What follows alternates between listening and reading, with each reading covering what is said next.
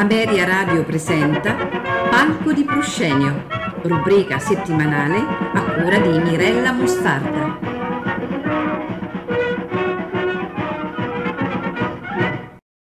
Buonasera a tutti.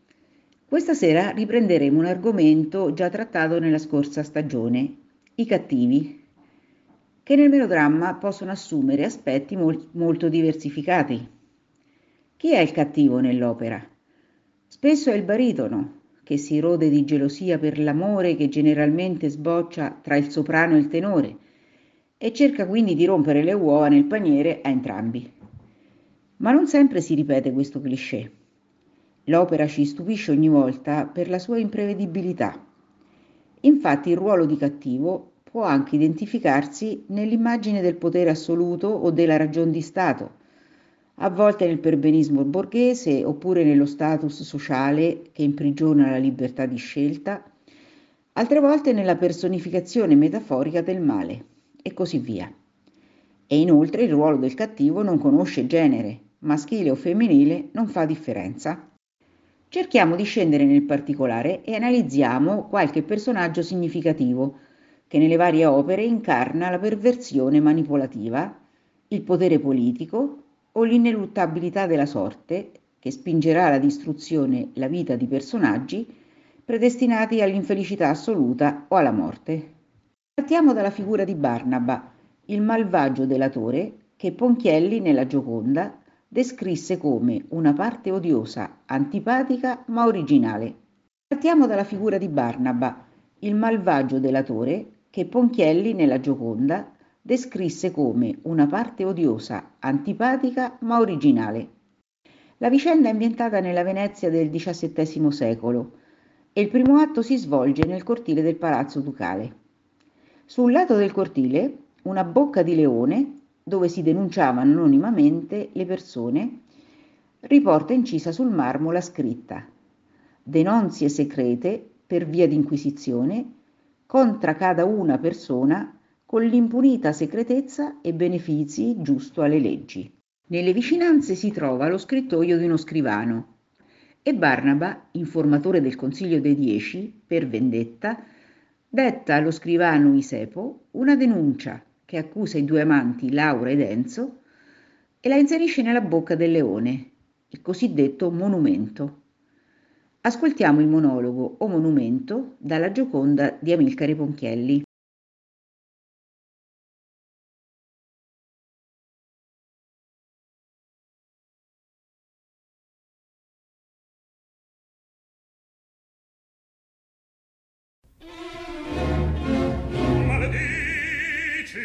va ben, lavor tacere,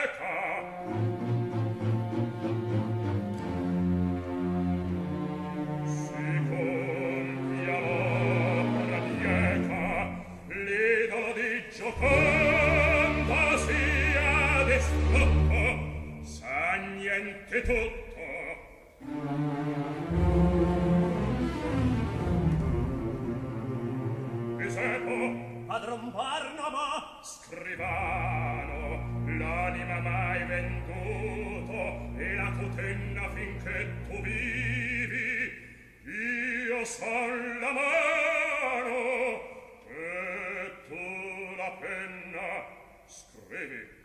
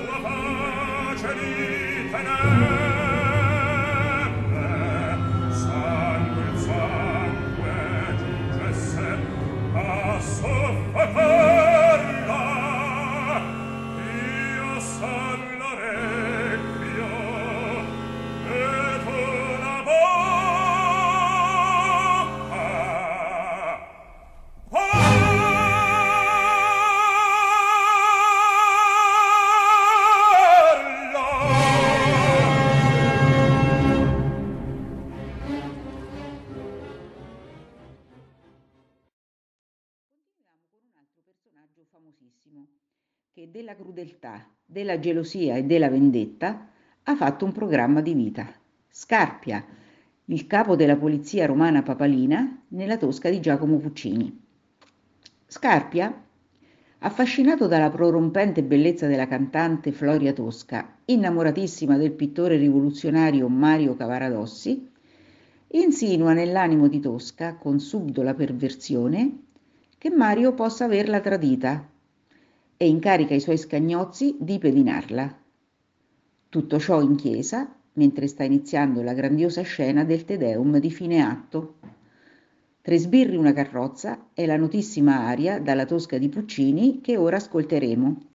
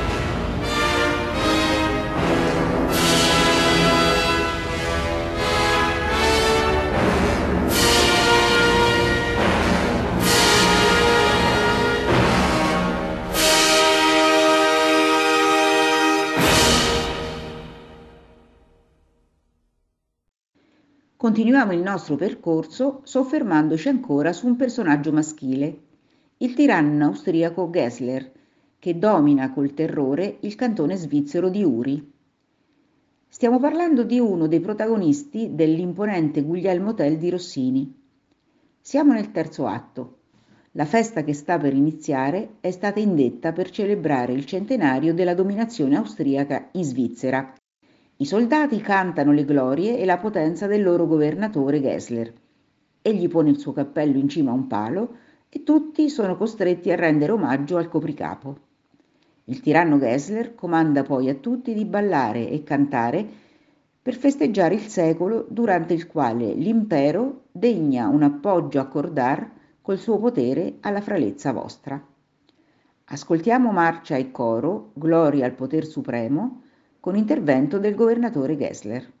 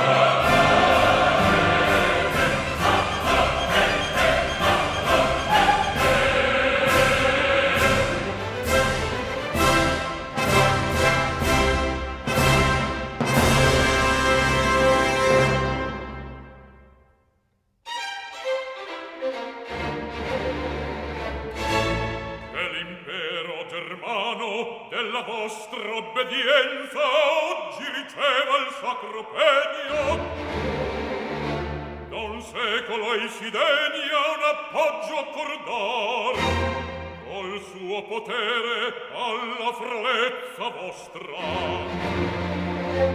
Da vittoria i nostri dritti allora vennero assicurati e fur dagli avi vostri rispettati.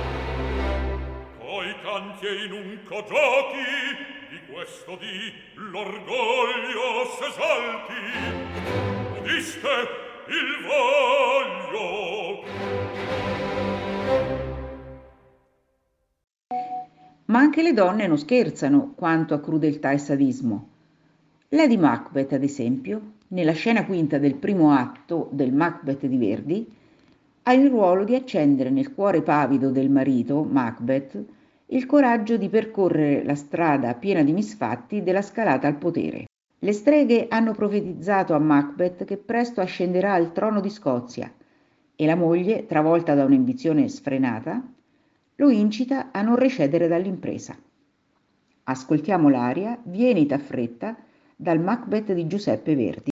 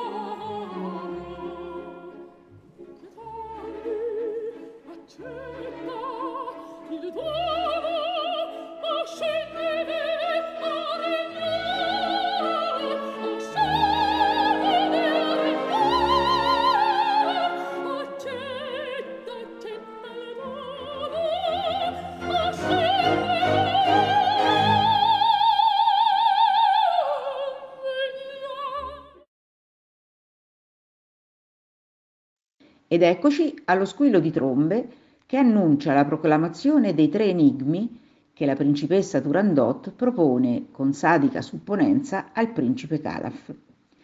L'ira e lo sgomento la travolgeranno quando il principe, unico fra tanti, risolverà i tre indovinelli.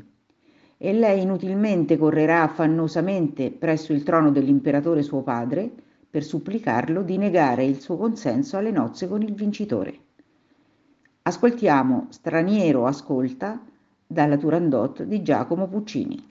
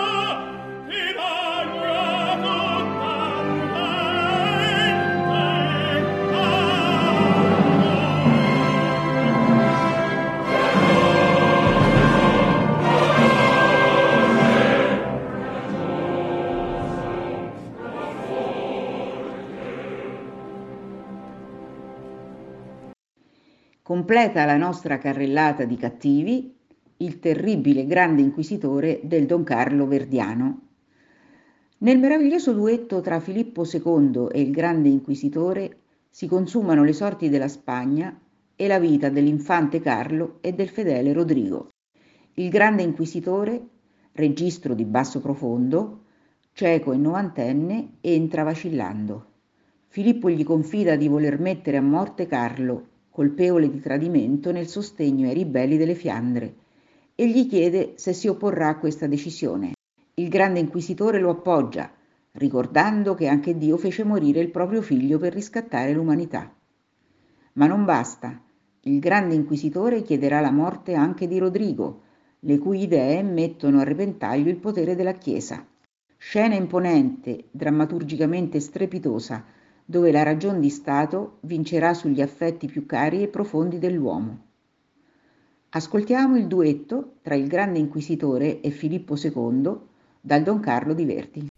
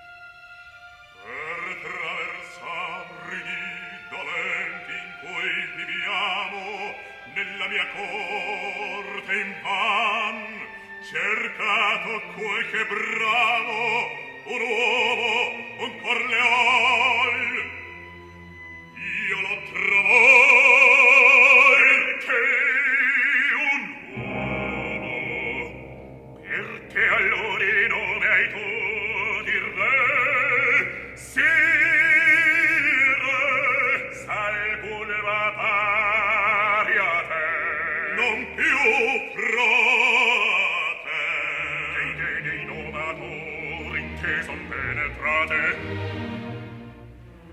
Infangere tu voi con la tua devo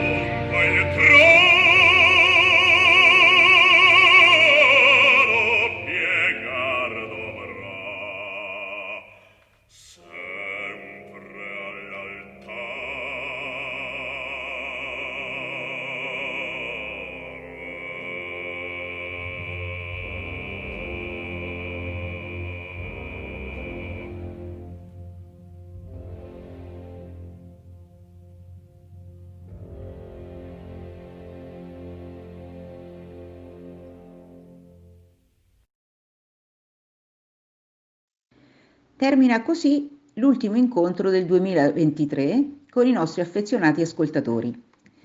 Grazie di cuore per l'attenzione e la presenza assidua ai nostri appuntamenti musicali. Ci incontreremo ancora nel 2024 con un nuovo itinerario che analizzerà il tempo e le ore nell'opera. Buon Natale e un felice 2024 a tutti!